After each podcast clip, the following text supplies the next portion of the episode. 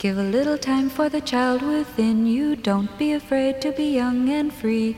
Undo the locks and throw away the keys and take off your shoes and socks and run you. It's Jordan Jesse Go. I am Jesse Thorne, America's radio sweetheart. Mm. Herbal tea, Coleman. Oh, it's Jordan Morris's close personal friend. And mm. apparently uh, part of his uh, quarantine, mm-hmm. herbal mm. tea Colombian. Yeah, we're just up here quarantining in Big Sur, and uh, it's just so yummy. The sound of the breakers, mm. huh? Yes. Ah, we have a lot of exciting projects going on. We're just using this time to, you know, work on ourselves. Excuse me, to work on ourselves and, you know, just get in touch with our spirits and our creativity. And mm, it's just all so yummy. Can I ask you a question, Herbal Tea Coleman? Mm, I wish you would. Have you have you taken this time to make any mandalas? Well, it's funny you should mention making because um, my lovers and I have been embarking on a very exciting project. We've teamed up with Target. Are you familiar with Target? I call it Target, but yes. Mmm, that's fun. Yummy. So what I uh, what I've proposed to Target is we've put together a sign for the kitchen, something you can look at at the start of your day to just remind you what's important. And while you're sipping your coffee or chai, you can just, you know, look at this wooden sign and just remember how simply you can make yourself happy. Do you want to hear what's on our wooden sign? I, w- I would love to hear that. Yeah, mm. I could love s- use some simple wisdom. Yes, it just reminds you to live, laugh, love, wish, dream, uh-huh. play, uh-huh. kiss, uh-huh. sing, sure, foist, uh-huh.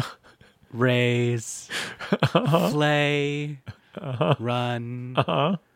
wash, right, flick, uh-huh.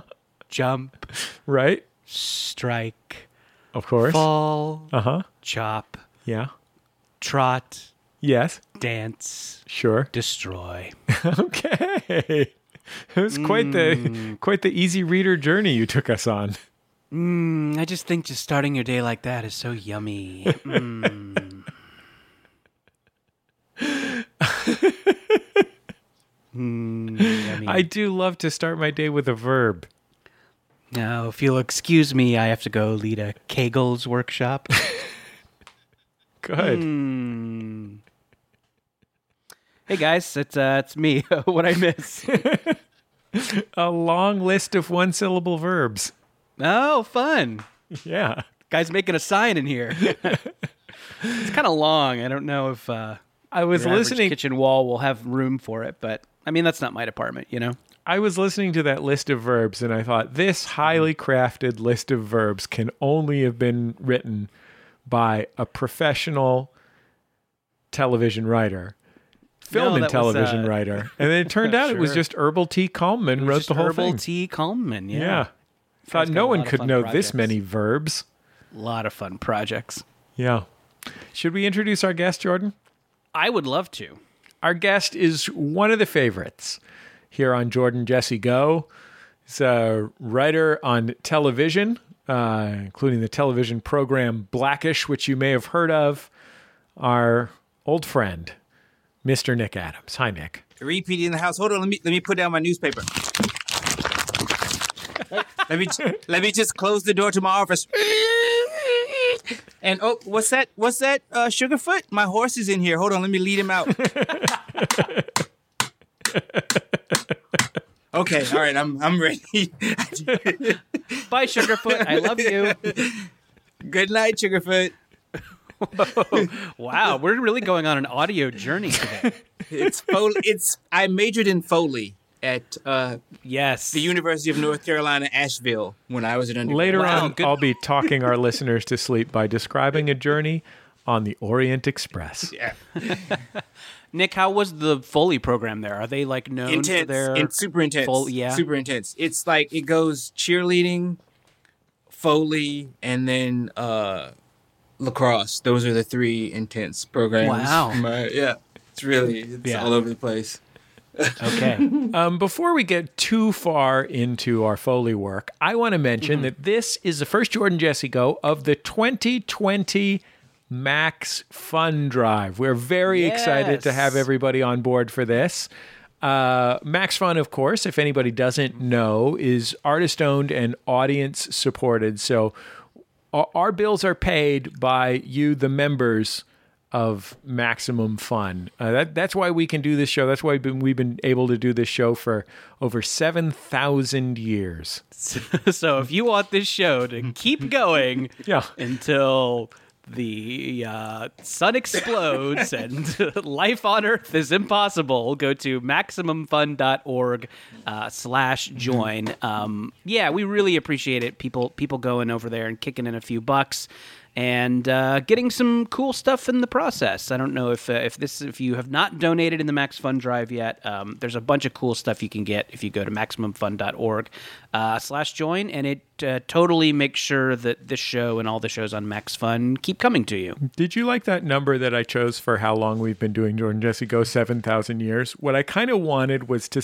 not to suggest that we did the show with or for dinosaurs, but mm-hmm. to suggest that maybe at some point one of those giant sloths turned tuned in. Also, right. you can't just say dinosaurs, Jesse. Like, what period are we talking about? Are we talking right, about, you know, a Mesozoic? Sure. I guess, what was Triassic, that? The er, early nineties on A B C?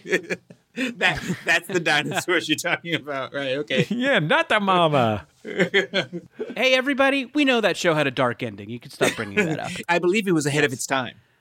Oh, yeah, okay, yeah. Dinosaurs had a dark ending. We know. It was it was the first show ever to rip off The Simpsons using dinosaur puppets. Right. Right. Yes. It was a good show. I don't have a problem with that show.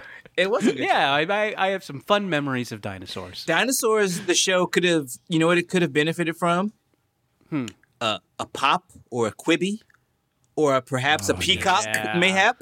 Yeah, I know. I mean, I mean, but I mean, let's get this. Hey, you know, like obviously, like we want people to support the Max Fun Drive, and we want that to be like the messaging. But if I would say that this episode has a sub message, it is um, it's get this hashtag trending, hashtag Quibi bring back dinosaurs, not the mama. So I think adding not the mama, I don't think we're suggesting that Quibi maybe invest in some Jurassic Park-like technology to bring back dinosaurs. Um, right. Although I think Katzenberg's got the money. Don't you don't want to tell Katzenberg bring back dinosaurs because he's an old guy and he's incredibly wealthy. He will start work in earnest on a Jurassic Park scenario, and it yeah. will be up and running within a decade. We don't want to drop that challenge on Katzenberg. Yeah, and if you think, you know, and if you think a great guy like John Hammond fucked up Jurassic Park, think what Katzenberg's oh, going to oh do. God. He's going to he's going to cut all kinds of corners. Mm-hmm. Uh, he's just he's you know, he's going to make sure that you can only experience Jurassic Park on your phone. Yeah. Hemsworth murders a dinosaur in like ten minute increments. Yeah. I support your whole thing with bringing back dinosaurs on Quibi. I get it. Thank right, you. Right. Small dinosaurs. Um, small bites. Small dinosaurs. Yeah. A, a compsognathus. For me, on my social media, I'm going to continue to focus on hashtag I M D T V bring back Herman's Head. You know, another honorable cause. Yeah. I, I, stu- yeah. I stumbled onto a fucking treasure trove a few weeks ago, and it's some genius, some amazing human being has catalog- cataloged every year, I believe starting in like seventy-eight, going through the eighties, all of the trailers for the new fall shows. Wow. So like getting people pumped for Veronica's Closet? Yes. Herman's Head, wow. Veronica's Closet. And there's a period of time clearly where uh, Saturday Night Fever had just you know, come out and smash hit. Uh-huh. So there's like three sitcoms based in New Jersey with like wow. young guys with great hair. Adrian Samed is in one. I mean, I think we're all, you know, doing some kind of strange quarantine binge. Oh, yes. But this yes. is probably the strangest I've heard. It's amazing. I'll it's, be perfectly honest with you. At some point, and I'm going to say this only because this is the only format where this, this anecdote can live. There is a there's a show that is based in Queens. The title is Queens. Uh, the, the the opening of the show is just like New York City, the freeway. You're going over the bridge. You see Queens, and then they hard cut to Park La Brea.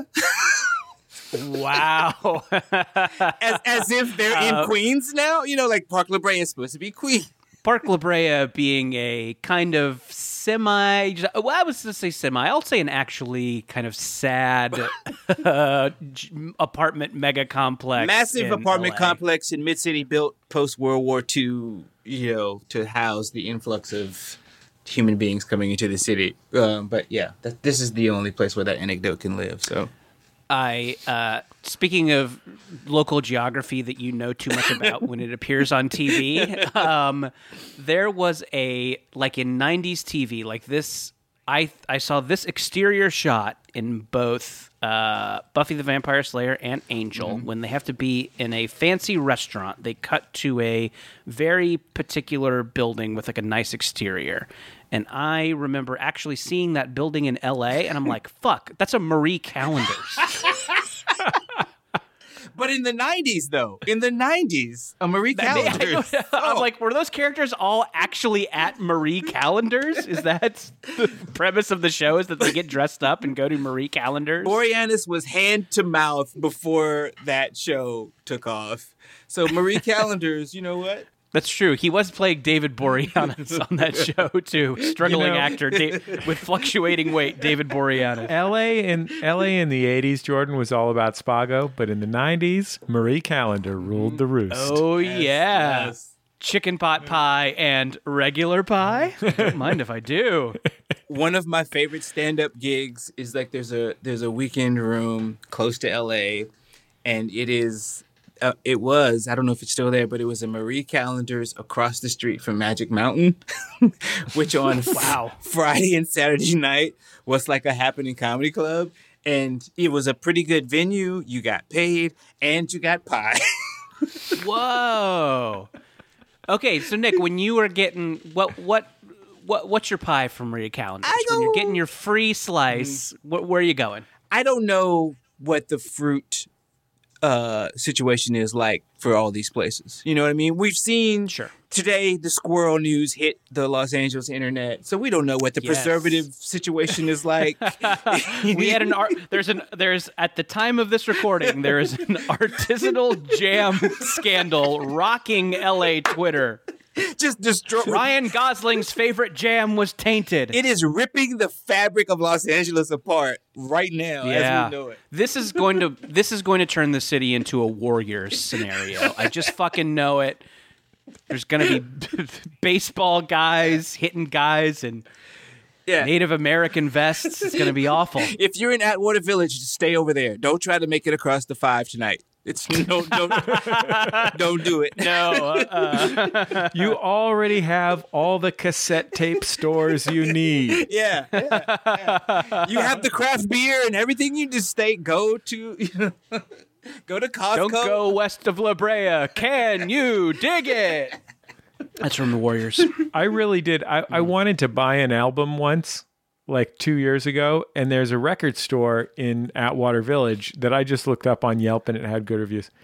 I went to it to buy this album that I wanted to buy, and when I got there, I learned it was a cassettes-only record oh, store. Oh, come on, man! Come on. But they also, actually, I think we actually found out too today. Those cassettes are tainted. Yes, they have mold. Yeah. yeah, moldy cassettes. I'm so old and so post-hipster. That I saw someone in Hollywood had opened up a record store, you know, like uh, a couple of years ago. And I was like, hey, man, just close down. Don't do that. Don't, you know, like, I get where you're trying. I was so past the nostalgia and the, like, romance of it. I was like, this is a bad idea. This is a bad business idea. This is not going to make it. And I'm concerned about your well-being. Just shut it down now. I can find these blues albums online. We don't need this.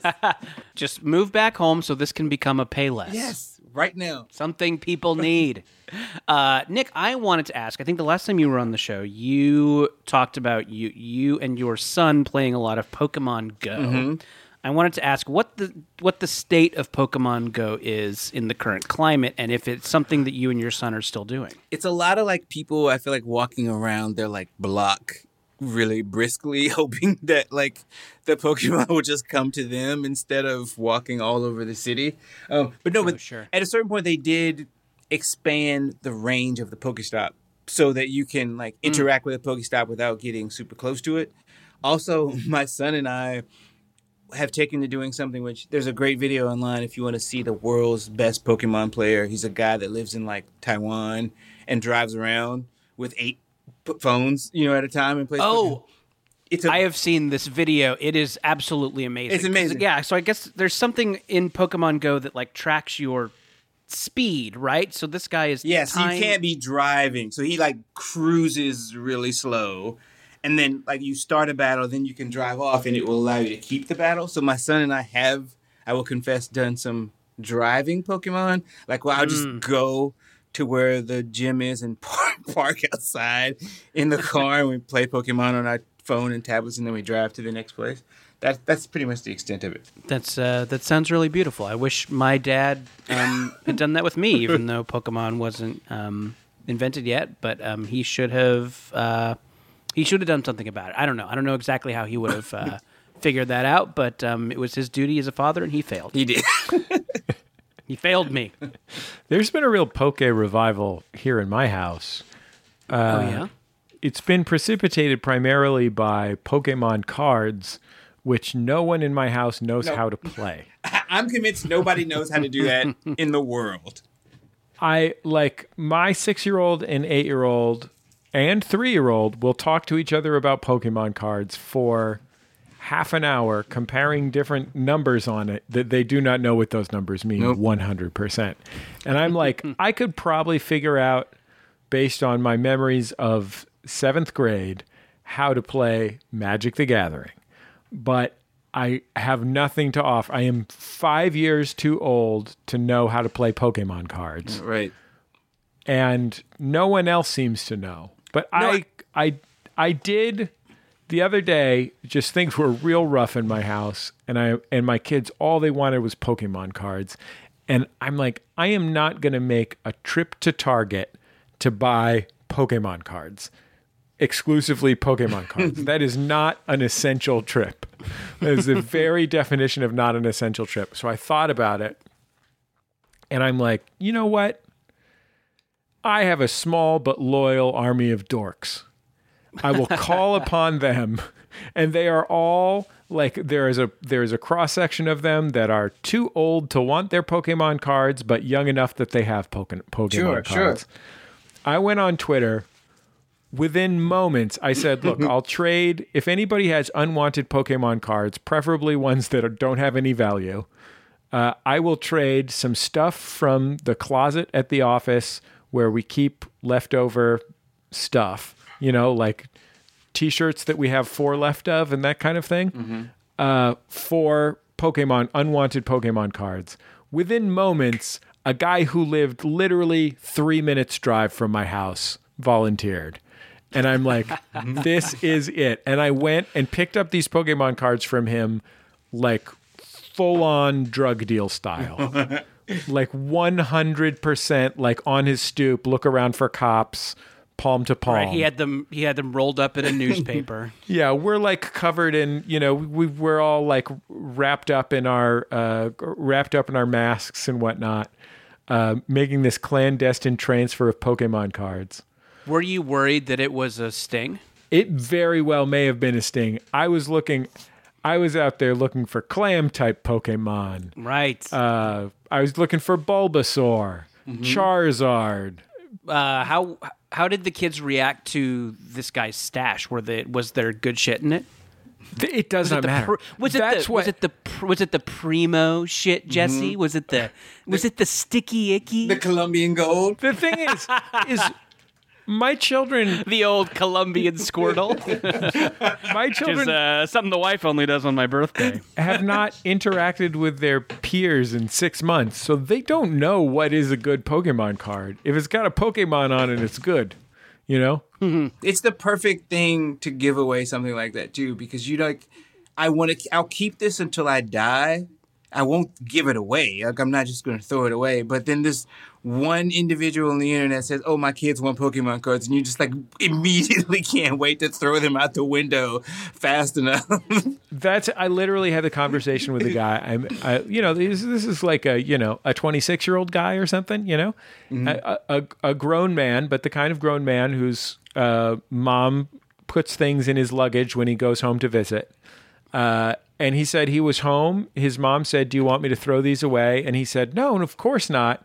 And that it had been eight months and he had not thought of anything that he wanted to do with them since then. Right. Uh, and had not looked at them once. And he was just super pumped to let them out of his house, uh, but not have thrown them away. I think I was in my thirties when my mother told me that she had throwing away all my comic books. Yeah. Like, and similarly, they were in, I think they were somehow at my aunt's house. And then, like, and I was like, wait a minute. It, what do you mean you've thrown them away? You, you didn't check with me before this happened. You know, I had lived in home, at home for over a decade by that point, and I still, in my mind, assumed that they were safe and sound to be handed down to the right person. Do you know what was in there, Nick? What comics got thrown out? Is there a couple of issues or something that you you know were in there? I had some pretty early X-Men that I had gotten, and then I was like pretty early on until like New Mutants. Like so, I had like the first. Oh sure. I had all the early New Mutants in there, and like a, f- a few other that I you know used to be able to go into the catalog and see how much they were worth if you wanted to sell them. So I had, right. a, I had Wizard. a, Wizard. I had a few that were worth like a couple of bucks, which, you know, when I bought them, they were like eighty-five sure. cents or whatever. So I had a few that were worth a few dollars, but, d- you know, definitely more sentimental.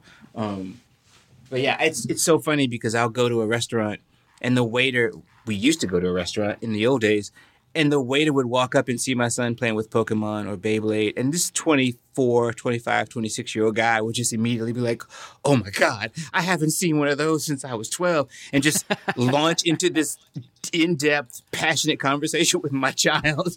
You know, uh, you know they're weak to ghost types. Yeah, exactly, exactly.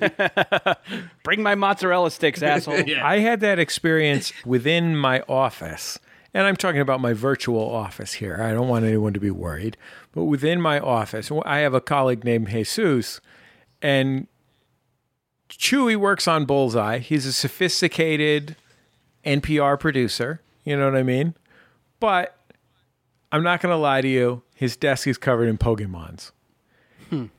And he he D M'd me. He said, I think I, I think I probably have some Pokemon cards for your kids. I'm like, yeah, no shit. That's like all your possessions. All your possessions in the world is Pokemon cards. I've seen your desk. But what happened is, so we really only have one employee who's going into the office. Uh, our office manager, she just goes in and, you know, she works there and hangs out and makes sure everything's okay.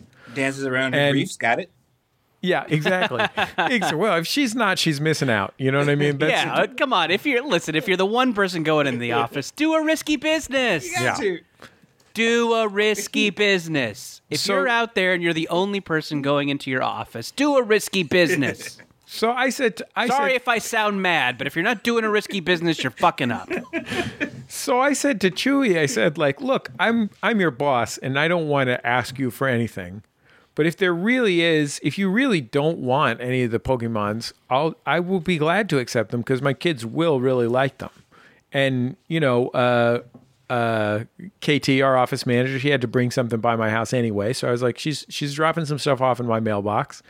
Uh, so you can just tell her. And he's like, great, I'll call K T because there's definitely some stuff I want to keep. So I know that the two of them spent forty-five minutes on the phone going through every Pokemon on Chewy's desk. identifying which were keeper Pokemon mm-hmm. and which were garbage Pokemons. Yeah, you, you need I ended up with a copy of Game Informer magazine, two Ooh. Pokemon figurines, like a truly miscellaneous selection of Pokemon items. And I'm so grateful for them. I want to make that so clear. Every time you Our, say put the S at the end of Pokemons, I just think back to the early, to the eighties when people used to say the AIDS. uh, yeah, I mean, I think the uh, yeah, like a a uh, a not in the know parent would also talk about Nintendos. Do you want to go play Nintendos? Yeah. Ooh, and Matthew Dudley's mom called it Nitendo. Oh my God, she was a Connie was a sweet sweet lady. Connie was very sweet and called it Nitendo. Come on, Connie Dubs. Oh, Mom. Come on, yeah. Mom. What are you doing? I think the yeah, I think this points to like one of the great lies that our generation was told. Uh, the lie being your cards and comics will be worth something at some point. If you spend more money on products to keep them in pristine condition than they're actually worth to begin with, yes, they will right. be worth something. Yes. Oh, yeah. The, sure. We were all going to go to college on that Death of Superman issue. I didn't even know Superman could die. I'm almost old enough, though, that I remember thinking, this is the first issue of a new comic book. If right. this is successful, I, I, w- I would be an idiot to not hold on to it. You know, uh, yeah. Power Pack. Does anyone remember Power Pack? Sure, yeah.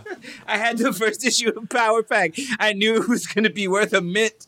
I thought it was going to be like the next Spider-Man. Uh, who knew? Now, today, Power Pack is the governor of Minnesota. let's, let's... You're thinking of uh, Jesse the Body Ventura. Okay, thank you. Let's check eBay. It looks like Power Pack is worth eight million dollars. Okay, great. Wow, yeah. Congratulations, Congratulations Nick. Bud. That's really, that was really, you showed a lot of foresight getting uh, issue one of Power Pack. I don't even know if I got the name of that stupid comic right. Uh, no, there's totally there's totally a Power there Pack. There's Power Pack? All right. Yeah. Let me see. I want to see how much Power Pack number one is worth. See how much I missed out on. Yeah, I think, and I think that uh, I think that uh, the comics industry uh, caught on to that, mm-hmm. and now there's just so many number ones all the time that uh, right. it's it's basically meaningless. It, it reminds me of okay. First of all, on eBay, Power Pack issue number one is going for a cool sixty bucks. So whoa, yeah. hey, that's that's not too bad that actually. Is, I, I was uh, that's more than I thought. Original purchase price was one dollar, so you do the math. I will not. Um, uh, so has that kid, Nick? Have they branched out? Because you're, I feel like your kids have been playing Pokemon Go for a long time. Are they, are they interested in like other games? Has it changed, or is are they still just all Pokemon? It's funny that you should mention that, Jordan, because my son has branched out into Pokemon Sword and Shield on the Nintendo Switch. Oh well, he's he's he's a real he's a real Renaissance man then. Yeah, yeah. It's it is the number of times where my wife and I are in a in a room. Engaged in a completely sec- separate activity, and my son walks in, talks to us for about five minutes nonstop about some Pokemon, either cards, the Switch, the Pokemon Go, just talks to us for five minutes nonstop, and then turns around and walks out of the room without us even commenting. You don't even have to say anything. You just need he needs a sounding board. He just needs yeah. like a Pokemon sounding board. It just needs to, yeah, just needs to say it out yeah, loud. Yeah, that's basically what it is. Ad- adults will often introduce me to their kids as a grown-up who knows a lot about video games, um, and I'm happy to be that guy. Uh, and I'm happy, you know, and I love talking talking to kids, and it worked out really well for me. Once I met a kid who was into Smash Brothers. We got to talk about Smash Brothers. I was a fucking golden god for the afternoon. But more often than not, when an adult introduces me as an adult who knows about video games, it is always just like, uh, I, I this is this is going to be the old manest thing I've ever said, but it's always like something like Fortnite that I don't know jack shit yeah, about. Yeah. And then the kid like looks at their parents like they were lying. They're like, you said this guy knew about video games. And like this one time, a, a kid sat me down and, and handed me the Fortnites. Right. I, I hand he handed me his Fortnites on his Nintendo, and uh, And I just, I died immediately, yeah. and the kid got so mad at me and just yanked the controller back and like, looked this, like, what the fuck? You said this guy knew about video games. It's like they thought they were tricked. For, Fortnite for me is like the dividing line. Like I, like I, I was like, oh, this is the game that everyone's talking about. Same thing. I downloaded, I played it. So much lead up. You got to drop in the timer. And then like I was running around and doing stuff and I got sniped like eight seconds in. And I was like, I'm never playing this fucking game again. I'm yeah, just, I'm I just know. never playing it again. Yeah, I, it is a feeling like the world has left me behind. Yes, yes. I am obsolete. Yes. I am going to die. I am just decaying meat. Mm-hmm. Uh, I know. Kids I, aren't impressed that I know all of Folgore's ultra combos for Killer Instinct. Oh, my God. Killer Instinct. Fucking little bastards. I wouldn't know a good game if it bit them in the face. Do you ever feel like some of these kids don't even know what characters were added to the tournament edition? Yeah. It's, well, are you talking about Killer Instinct Gold on the Nintendo sixty-four? Is that the one you're talking about? Sure. Okay. Why not? Yeah. Little motherfuckers. They don't appreciate the fact that Nas is on the Street Fighter soundtrack. They don't know. It is. They don't know that. I've just been playing, as Jordan knows, you you may know this as well, Nick. I, I really don't believe in any video games that don't involve agricultural products. And so I've been playing this Zelda from four years ago or six years ago uh, that Jordan gave me. Jordan gave me his Nintendo Wii U. Uh, oh, that's not that old. That's a that's a two-year-old Zelda game. There you go. I, I've been playing this Zelda and... Uh, God, do I love to wander around aimlessly in a video game. Oh, what a delight. Oh, yeah. That is a... I do not like video game wandering, but the wandering in that is is fucking great. It's oh. great. I mean... I'm a, I'm cursed because I'm of a certain age and demographic where if I play a game for more than a few minutes and I don't get to shoot someone in the head, I'm just, like, a- apoplectic and, like, why am I even here? I'm a complete... I'm a socialist... I like I am a pac- I'm a pacifist in my normal life. In my video game life, I am a bloodthirsty maniac. Anything like yeah. that wandering. I played Animal Crossing for a while, and I was just like, I need to murder somebody. Or what am I doing in this game? It's not the same. Oh, what I like about that, what I like about playing this Zelda, is oh, you got to have special boots. Oh, oh, I love it. Yeah, you got to get Zora's flippers. Oh, got to make some make some arrows. Oh, oh, the, yeah, the cooking so much in Zelda cooking. is really fun. So yeah, much it has, cooking. That Zelda game has stuff that I genu- generally do not like in video games. That it's just like so well done and fun. Yeah, the cooking the little meals is great. Love to saute some fruit. Mm-hmm. Sure, yeah. Oh. Um, you gotta you gotta take care of your cuticles in Zelda. You gotta like make sure your cuticles are like right. You go to you go to therapy because that's work too. Mm-hmm. That's work yeah. too. Mm-hmm. It's a different kind mm-hmm. of work. The mm-hmm. second and fourth Thursdays are just for you. They're just for you. Yes, and doc- well, and Doctor Sarah Howard, yeah, sure. Yeah. Um, yeah, uh, yeah. I mean, Blink's seen some shit though. Yeah, that's true, and you see it in flashback form. Right, yeah. So you got to work that out. You got to work God. that out in some talk therapy. You wouldn't believe the number of beasts that I control now, Jordan. Oh, yeah? What do you... Um, what, oh, right, the... Uh, yes, sure. I'm trying to remember the stuff. What are they called? Immortal beasts? Yeah, those Zelda things. beasts. I'm, I'm, I'm Googling divine beasts. That's divine what Divine beasts. Oh, I yeah. got myself a camel. Uh, like a giant robo camel made out of... That's great. Oh, God, I got a, a bird. I remember this, mm-hmm. God, this bird man who went with me to catch the bird. God, what an asshole this bird man was. I was like, I'm yeah. off your team, bird man. Quit sassafrassing me. Mm-hmm. Your, your dialogue is awkwardly translated. You loved Prince Sidon, though, right? Yeah. Don't tell me you didn't like Prince Sidon. Yeah, I like Prince Sidon. The greatest character in fiction? Are you guys old enough to remember when, like, the video games were all, like, all the best games were made in Japan. And then, you know, they just like, okay, we just got to translate it. We just got to, you know, just swap it over to English. But they clearly didn't give any thought into, like, the cadence and right. you know the meaning of the words. Mm-hmm. So you just get every single line of dialogue. It's like just breathlessly the character's like saying it as if he just ran a marathon. He just has to hurry. He's like getting paid by the minute. Like he just can't wait to rattle them off fast enough with no sense of like acting or voice, you know, voice acting at all. It's just like they found a Japanese person who knows some English. Now just like rattle this off. I mean, it that is really not that far off from this Zelda game, which is perfect in every way. Like th- maybe the best video game I've ever played in my life. And I'm truly like, you guys spent a hundred million dollars or yes, something. Yes. Thousands making of people this worked on it. Game, three hundred million dollars. Like you couldn't, you couldn't get, you couldn't find a hundred grand to get Tony Kushner in for the day. Just a punch you know up. I mean? Just a punch up. Just yeah. a punch up. Just a quick polish. Yeah, yeah. Sure. Get Diablo Cody in there. Yeah, should put a few zingers in. Meanwhile, there's seventeen guys who worked on like the feather in his hat. They actually hired Diablo Cody to work on the feather in the cat. Yeah, she, we've heard it's like she she's never even done any computer stuff before. She's a writer. Not a Japanese game, but I got to help punch up a Crash Bandicoot game recently. Nice.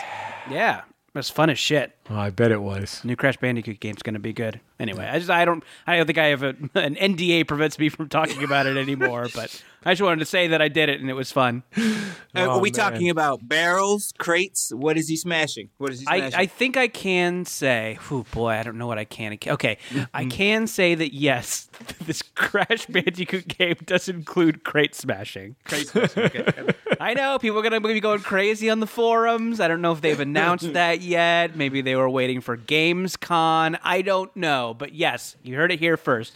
The Crash Bandicoot game, like every single other Crash Bandicoot game, will have crate smashing in it. There's, there's also a level of nostalgia now, which you're like, this, you're not nostalgic for anything that was good. You're just nostalgic for the shit when you were kids. Like my son likes to watch the like nineties Sonic the Hedgehog and Mario T V show, which are wow. all awful. Yeah, they're sure. not good. And I'm like, what? The only well, there and there were different Sonic just... shows with different realities, right? Yeah, yeah. There's like a whole like timeline that they don't honor, but I'm like, you're not nostalgic for this. You're just a child. You shouldn't be watching this. This, this is just objectively bad T V. You shouldn't watch this. Yeah. Don't children realize that ch- children's T V got good eventually? Yeah.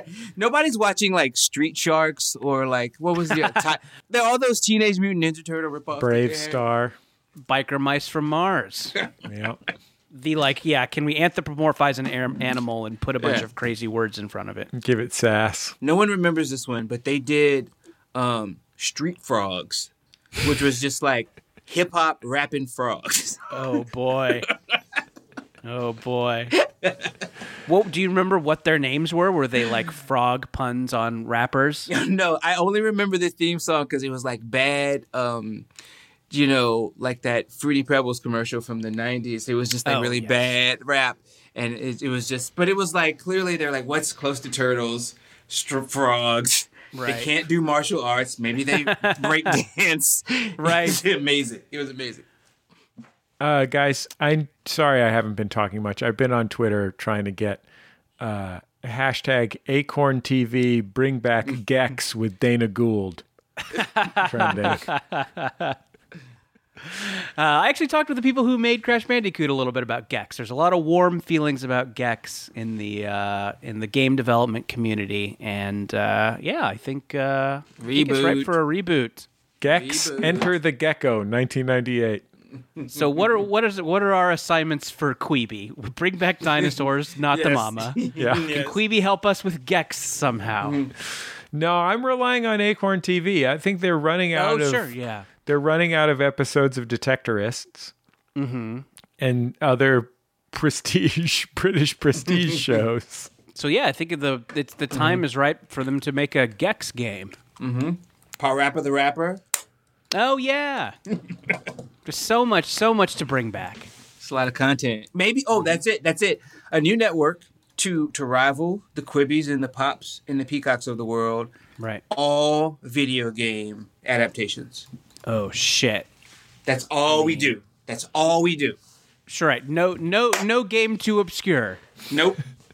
Blaster Master, Battletoads, yep. mm-hmm. Vector Man. How long should I, I list things for? Sword of Vermilion. Pong Combat. Yes. I. You know what? How about a battle chess show? You'd be the the pitches. It's Game yeah. of Thrones. Game uh-huh. of Thrones. High, high, uh, high fantasy battle chess show. They show poker on T V. To be fair, Nick, isn't that what you bring into the pitch room every time you pitch a T V show? Look, first of all, first of all, they show poker on T V. Okay, so that's just that's the baseline. Let's establish that. That's not bad. I grew up. I I was born and raised in North Carolina, and I have many a fond memory of watching Putt Putt on television. Dear God, what? Like with like a wind, like with windmills and bridges and stuff. Notice I didn't say miniature golf. I said right Putt Putt, the brand name Putt Putt competition on oh television. Oh my gosh, were there guys who like? It was a fully it was a fully produced sports broadcast in every way. And it was just at like a fun center that also had a like hot dog stand in an arcade. I don't know if we would say at a fun center, you know, but like the premium fun center in a Charlotte right. or like a Greensboro yeah, that's where, or yeah. Raleigh, Durham, Chapel Hill, of course. Finally, we're getting away from the L A local stuff and getting into the North yes. Carolina yes. putt-putt stuff. The late eighties, early nineties regional sports stuff that everyone is dying to hear on Jordan Jesse yeah, Go. I, think- I mean, the real question, Nick, and this is the one that's been on the tip of the tongue of every Jordan Jesse Go listener as we've been talking today is, did they have pizza restaurants that had giant pipe organs in them in North Carolina? They, we had, no, no, we did not have that one. Is that is that like a regional our uh, thing? Yeah, we were we had a very lovely conversation last week about our like childhood pizza places, and uh, Jesse's was one that also included a pipe organ, and I guess it is a part of uh, maybe not a chain, but it's a style of restaurant, like the pizza and pipe organ thing. It's like. No, it's I not. guess I think yeah. so. It felt like people on Twitter were like, I've been to that place, and it was like in no. Oregon. Yeah. Absolutely. Like, one place, though? Like the same place? So there still is one. So the one that I went to, and I went to one time for Tony McCauley's probably tenth birthday party, uh, was it Pizza? It was called Pizza and Pipes, and it was in like Burlingame. It was in the, it was in the, uh, it was in the peninsula south of San Francisco, and uh, San Bruno maybe. And uh, that one is no longer extant, but there is one called Pizza and Pipes in Sacramento, California. Uh, uh-huh. Which is, you know, a solid two hours drive away. And then mm-hmm. there are other pipe organ pizza restaurants that people brought up in our Reddit. I don't know. One of I them don't. involved a pipe organ that also played other instruments that were like around the restaurant, like drums and stuff. What? Yeah, I, I, yeah, maybe it was a. Th- you know, it's like how you like like there would be something that was clearly a knockoff Chuck E. Cheese. Yeah, you're right, right. We didn't have Chuck E. Cheese. We had Showbiz Pizza, but it was the same thing. Oh, sure, yeah, yeah, yeah. But yeah, maybe it was just a general concept that someone mm. decided to steal. Yeah, just you know what people want when they have a slice. Just ridiculous. Yeah. Uh, circus music. Yeah, I know. You like, yeah, when you're eating your pizza, you want the feeling of going slowly insane. Yeah. Can you at least play The Doors or something so I don't hate my life right now? Uh, we'll be back in just a second on Jordan Jesse Go.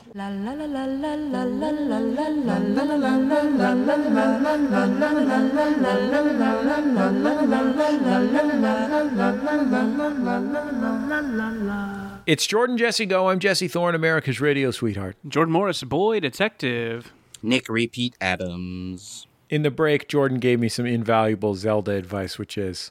got to do that Tarrytown side quest. Do the Terry. Listen, if anybody else is listening and you're wondering whether to do the Tarrytown side quest, if it looks like it has too much, you know, boring, busy work, and you wonder if it's worth it, I'll just say it's worth it. Do the Terry. Right. I'm not. A, I listen. I'm not a hundred percenter. I don't need to do every side quest. I like to do the main game and then put it away, move on to the next game. But oof, this Tarrytown side quest. Is it going to help me figure out what I need to do with all these ancient gears? No, it's just one of those video game resources that you collect a lot of, and then the game ends, and you're like, why did I have so many of those? Just make a bunch of, like, uh, legendary arrows and shoot them at shit, because it's fun. Whoever the godfather is of video games, he definitely was like a small child with a tiny backpack who didn't have enough, like, room for his school supplies and shit. And he was just like, yeah. You know what? When I grow up... And then I'm going to graduate high school with four hundred erasers. Yeah. Why don't you get rid of some of these erasers? Hey, Hideo, you don't need all these erasers. You don't know. You don't know. Okay. It's Max Fun Drive time. Um, we have been, we, we went on, uh, uh, we went on Twitter, the, our, our pals at, uh, in the Max Fun office, or in the virtual Max Fun office, asked what Max Fun could do for listeners right now, how, what we could do to support listeners right now.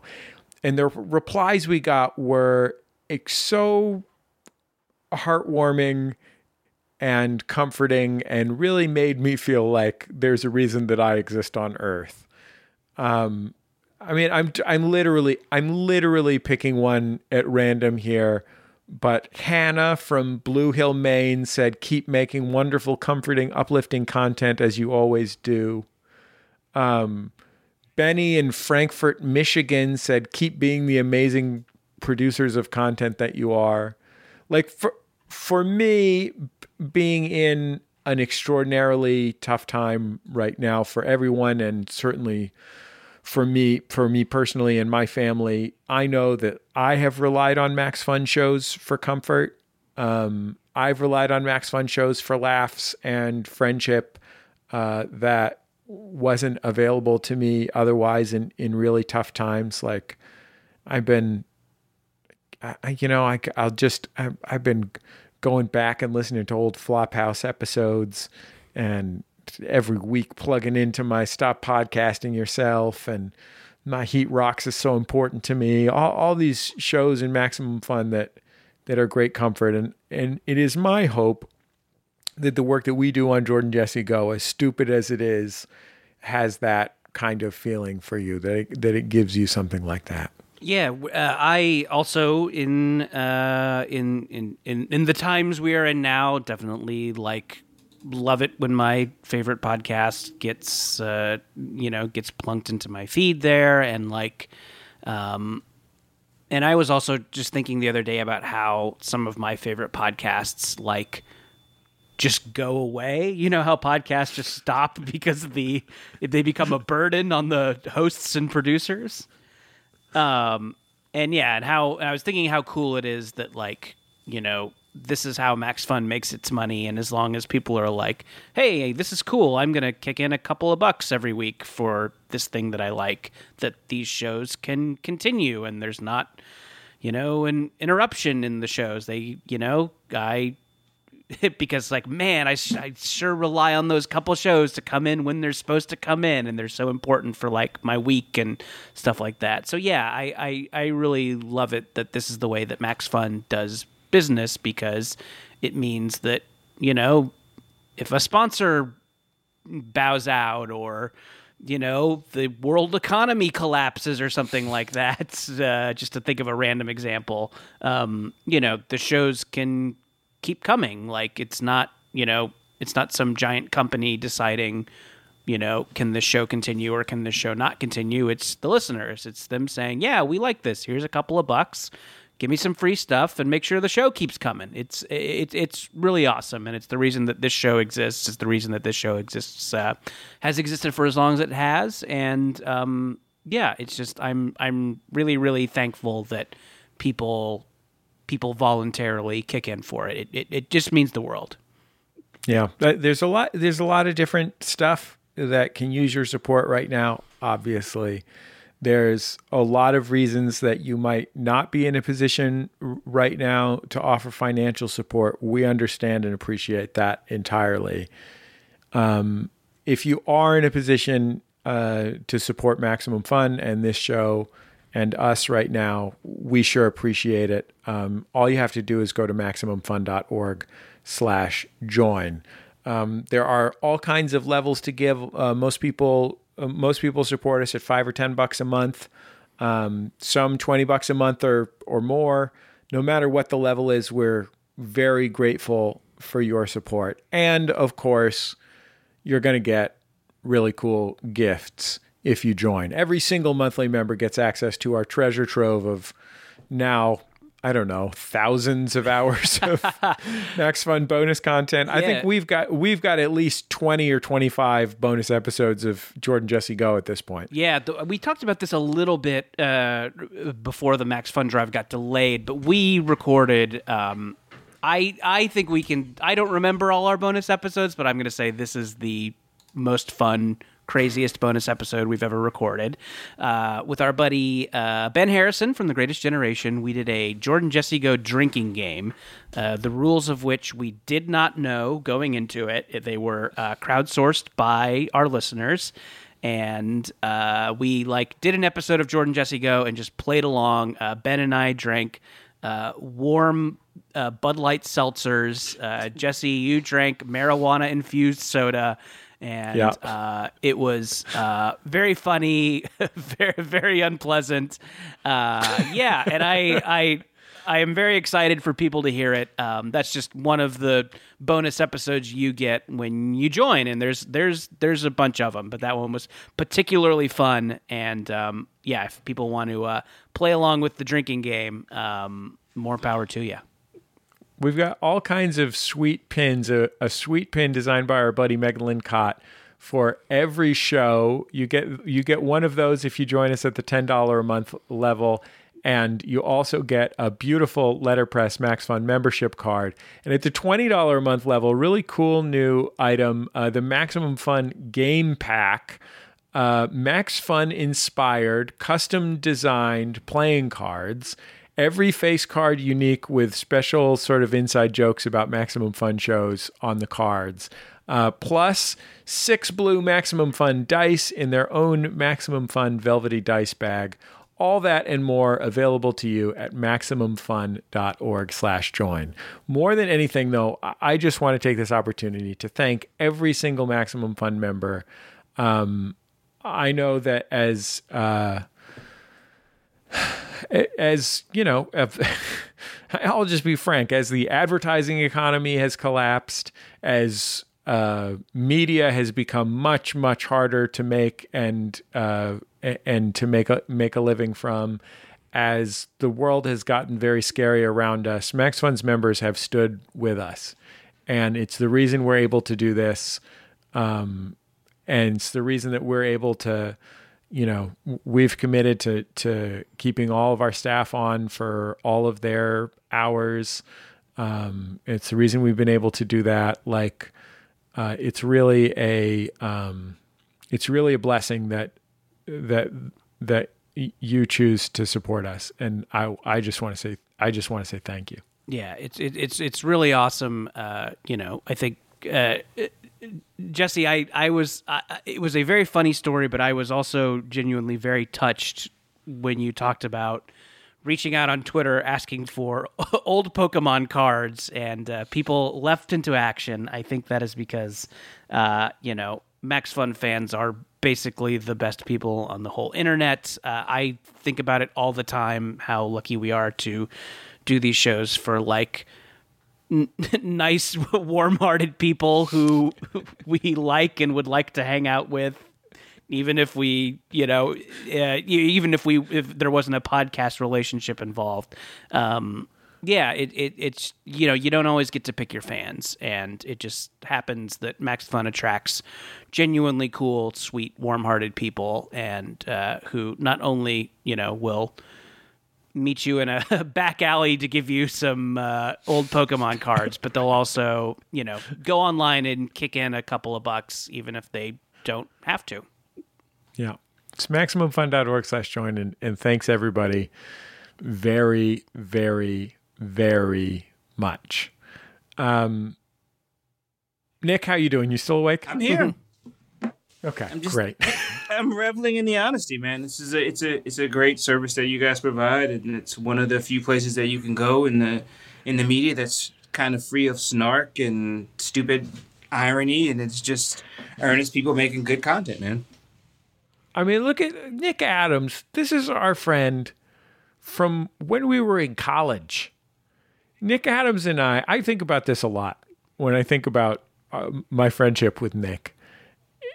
You know, Nick and I met on a rap message board in like two thousand. Yes. Oh my God. And Nick was Nick was an aspiring stand-up comic in Arizona. That hotbed of stand-up yes, comedy. Yes.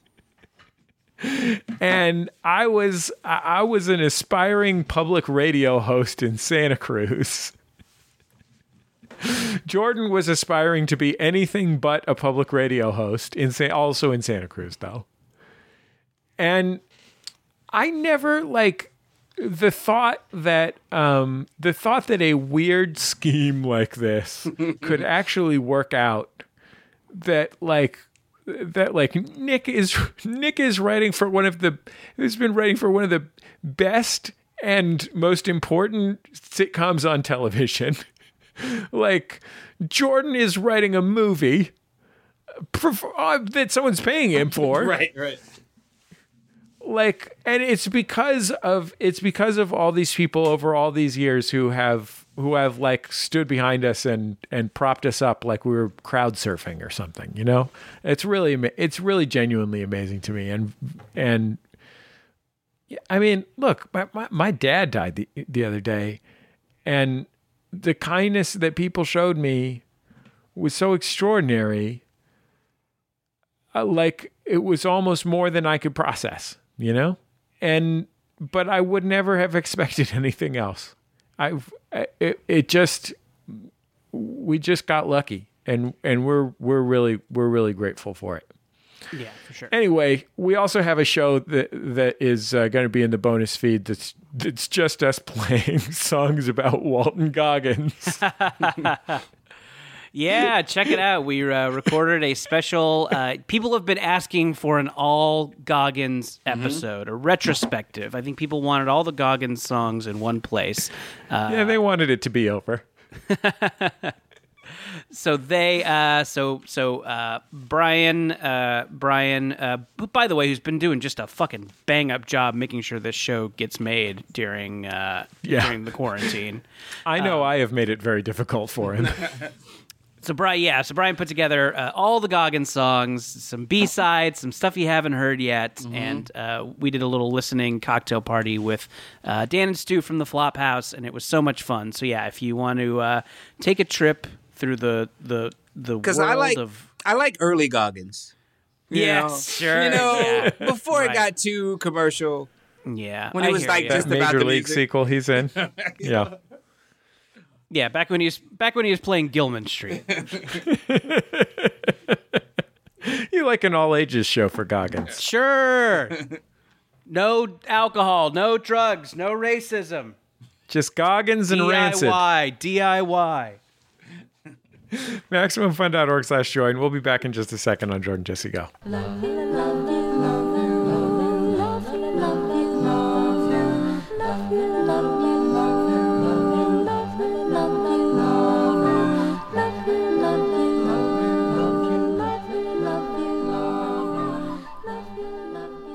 It's Jordan Jesse Go. I'm Jesse Thorne, America's radio sweetheart. Jordan Morris, boy detective. Uh, Nick, repeat. Adams. So we're going to take some calls here in a second, but first we do have a message for Paul from Robert up on the Jumbotron. It says, happy birthday, brother. Figured I'd give a shout out on your favorite podcast to make up for when mom forgets to call you again. Uh, uh, I did not even know uh, until recently that other people's family members called them on their birthdays. But I'm glad that Paul, I'm glad Paul's looking out for, for his brother, Robert. What a, what a lovely sentiment. Um, yeah. The only thing is, uh, I do want to let Robert know that Paul's favorite podcast is History of Rome. So it's just kind of embarrassing that this would be, they don't have a Jumbotron thing, but that's true. Just so he knows. Yeah. I'm happy to be second, second fave though. Uh, if you want to get up on the Jumbotron, it's maximum fun dot org slash Jumbotron. But if something momentous happens to you, we want you to call us at two oh six, nine eight four, four FUN or just send us a voice memo at j j go at maximum fun dot org. Here is one such momentous occasion. Hi, Jordan, Jesse, and I'm going to guess one of the four horsemen of the apocalypse. Close. This is Sam calling from somewhere in the middle of California. I just wanted to share my momentous occasion, which is that I just finished a backpacking trip, and I smell so bad that the bear that I saw ran away from me instead of me running away from it. That's all. Uh, I hope you're doing well and staying safe in quarantine. Smell you later, goobers. Wow. Okay. Really went out strong there. Yeah, dude, I th- I like I like that vibe. The next time you're calling it a momentous occasion, insult us at the end. Yeah, I mean, if you took down a bear, you've earned it. Nagging your podcast host. I also like how he just said, I'm just somewhere in the middle of California. Just keeping it mysterious. Am I in Fresno? Chico? Am I in Visalia? who, who knows? Could be Bakersfield. You'll yeah. never know. Very cagey. Yeah, I like that. Is it possible that the bear just ran away because he was making himself big? Mm. Or is that mountain lions? I think both. Mm. Yeah. So don't listen. Don't use this podcast as an advice about what to do if, in case of bear attacks. Look into that. I Consult mean, your... Look, uh, look, if it's a if it's a, if it's a bear is attacking you, you got just as good of a chance using our advice as you do whatever true. the recommended.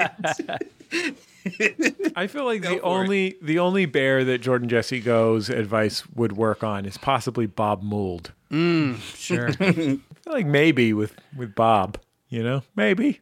I don't know. Uh, let's take another call. Hi, uh, this is Andy, and I heard on the on a recent episode a discussion of what Wallace Shawn is like, and I have a story about what Wallace Shawn is like that I would like to share with you. Uh, I have an M F A in playwriting, and as part of my uh, graduate study, we were encouraged in our third year to pick a playwright we admired to sort of be our mentor for our thesis production.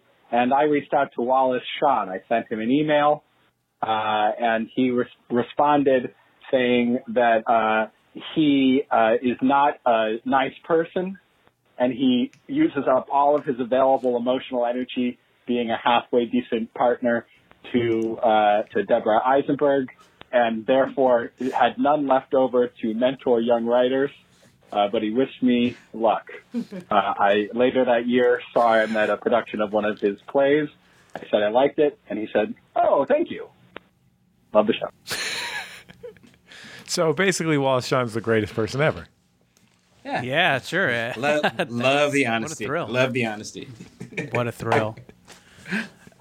I bet he has his own stationery too. I bet he got that letter on a on a, a nice piece of uh, personalized stationery. Yeah, Wally Dubs. Wait, Debbie Sean's.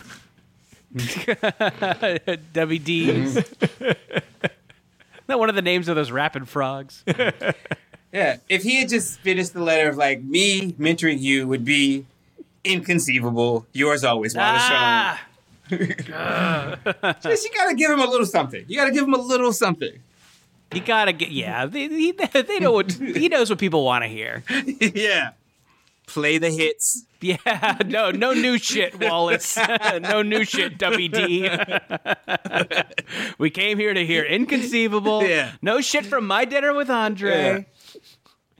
Uh, Brian also sent us uh, an overseen a um a listener spotted uh, a listener spotted a, a I don't know if this was in New York, but the car has New York plates. A car with the personalized plate, Waluigi, oh. with one instead of eyes. Wah. It uh, and I'm just I just want to say if you if you're in the New York area and you see this car, uh, hit it with a turtle shell. The, he'll get it. He'll get it. He'll be shocked at first, like, oh, what the fuck just hit my window? And then he'll go like, oh, it was a turtle shell. Yeah. That's funny. he'll be upset that his car is spinning three hundred sixty degrees over and over. Yeah, right. I just picture some like seventy-five-year-old guy named Luigi, who's originally from Washington State, just driving around New York. Every twenty-something, thirty-something he sees is like honking their horns at him, waving like uh, a madman. That actually, I don't know if you knew this, Nick. I don't know how much Nintendo lore you know, but that is pretty close to the origin story of Waluigi. Right. He was an Italian guy from Seattle named Luigi who turned yeah. evil when the Sonics left town. Yeah. yeah. He's like, I never got to see Kevin Durant at his peak. I bought the rookie jersey and everything, and they move him out of town. Yeah. It's tough times. Tough times in Washington State there without Kevin Durant. Okay. We'll be back in just a second on Jordan Jesse Go. La, la, la, la, la. It's Jordan Jesse Go. I'm Jesse Thorne, America's radio sweetheart. Jordan Morris, boy detective. Nick Waluigi Adams. Are you? Yeah, you're. So you're the evil Nick Adams. Mm-hmm. Yeah, he's one of my go-tos in uh, Mario Kart. So. Oh so yeah. What is his? So. I guess I have not. I have not played the most recent Mario Kart. What are Waluigi's attributes in Mario Kart? Is he like good handling? Is he speed? What are what are why choose him, I guess, is my question. My Mario Kart eight experience is twenty minute in- increments so that my children will leave me alone. Mm-hmm.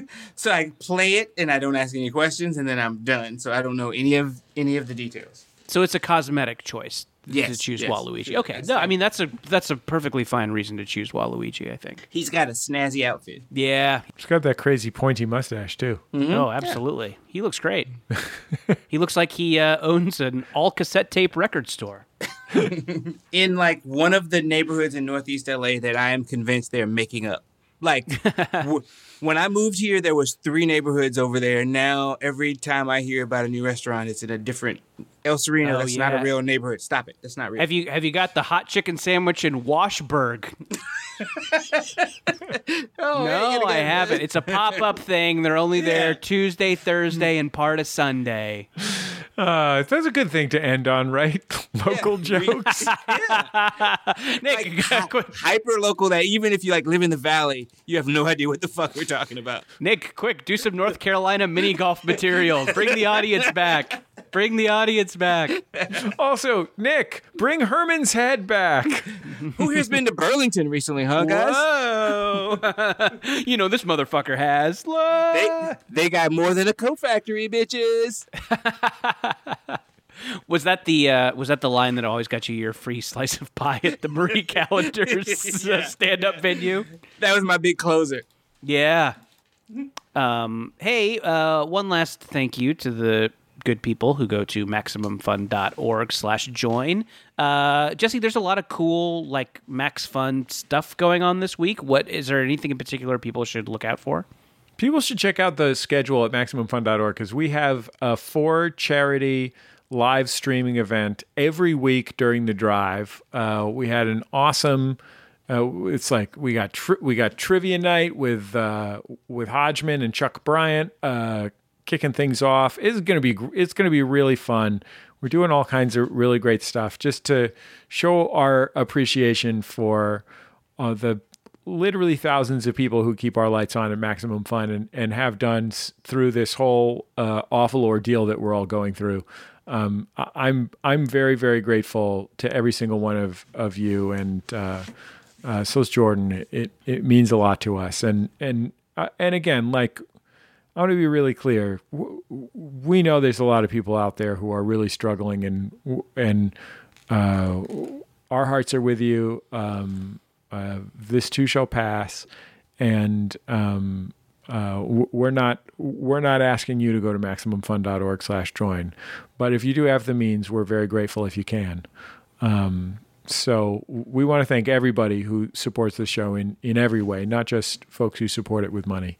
Um, it's really, it's really why we can why we can do it and why we've been able to do it for these thirteen years or whatever it is since. I mean, roughly since like since dire wolves roamed the earth. Right. Yes. From the from the Triassic onward. Mm-hmm. Yeah.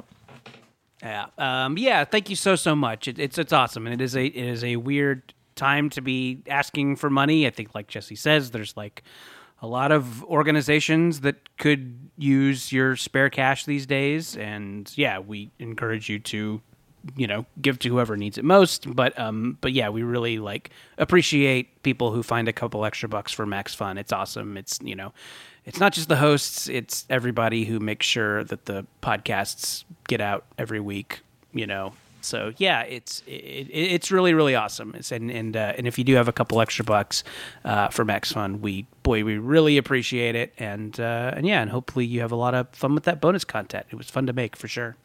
You know, I also wanted to, speaking of charity, thank everybody um, who gave to Swords to Plowshares in uh, in memory of my dad, or in or in recognition of my dad. I, I got an email from the folks at Swords, and they said, just just for folks who, you know, filled out the filled out the box that says what is this for. Uh, they they raised about ten thousand dollars. It's going to go directly to services to veterans, and. Um, Uh, I just, it means a lot. To, it means a lot to me, and it means a lot to my family. So, uh, thanks. Thanks on that front too. Uh, we've gotten so much support in so many ways, and, uh, uh, thank you. Yeah. Um, awesome. Brian Sunny D. Fernandez is our producer on the program. Nick Repeat Adams has been our guest on the show. You can find us on Reddit, maximum fun dot reddit dot com. You can find us on Facebook in the Maximum Fun group. And by liking Jordan Jesse Go, you can follow us on Twitter at Jordan underscore Morris and at Jesse Thorne. Jordan is hosting Bullseye uh, some more this past week. Uh, it was uh, did a great hardcore interview for all you punk rockers out there. Uh, you know, all you all you punk rockers with Nintendos. Out there in those mosh pits. Yeah. uh, yeah, no, it's a ton of fun. I got to talk to uh, uh, the band Trash Talk and uh, the actor Rose Byrne. Uh, yeah, mm. quite the uh, quite the week on Bullseye. Uh, d- disparate, but hopefully not unenjoyably so. Rose Byrne is a real classic, good in everything. Always oh, absolutely. good. Absolutely. Good in everything. So so funny, so funny. How'd she get so funny when she's so good looking? It's very confusing. We hate those seriouses, the seriouses that can also be funny. It's very frustrating. Yeah, yeah. It's like it's like it's effective to to deliver a funny line honestly and with gravitas. Mm-hmm. I know. Whatever. Uh, you did, and by the way, a lot of people were worried that you might not have asked her about her work in the Star Wars prequels. Yes. And you, you did ask her about that, so don't worry, everyone. Yeah, we basically talk about, it's basically all Attack of the Clones talk, and then at the very end I let her plug that Jon Stewart movie or whatever, but yeah, it's mostly talk about... Um, Oh, shit, fuck, what are some prequels characters? Uh, Wano. Uh, Fudu Malsnati. Um, yes, Fudu Malsnati. Flip, Flip Spiceland. Oh, yes, Flip Spiceland. Oh, Plo Koon, no. Master Plo Koon. We talk yes. a lot about what it was like to work with Plo Koon. Blue-eyed Rosencrantz. Flip Spiceland used to fill in for Alan Thicke on Thick of the Night. Man, I we got a new we got a new game. Jordan Jesse Goes fake prequel characters. Quimp Wuston. Man, can I just offer up my new favorite San Francisco Giant, uh, third string catcher Chadwick Tromp? Oh yeah, um, Trump. That's a good one. Shout out Chadwick Tromp. Hey, I, if if you're out there, draw the draw the fake prequel characters we just mentioned. What do they look yeah. like? Yeah, maybe maybe pitch a whole movie based on them. I don't know. Sure.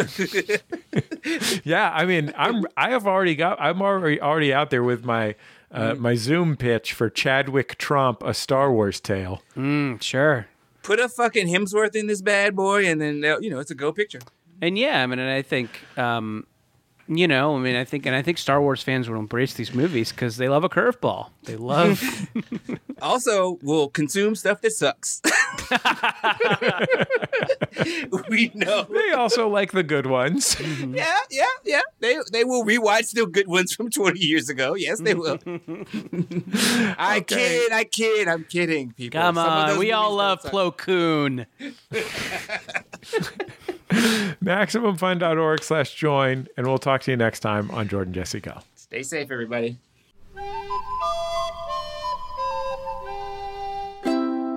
Maximum Fun dot org. Comedy and culture. Artist owned. Audience supported.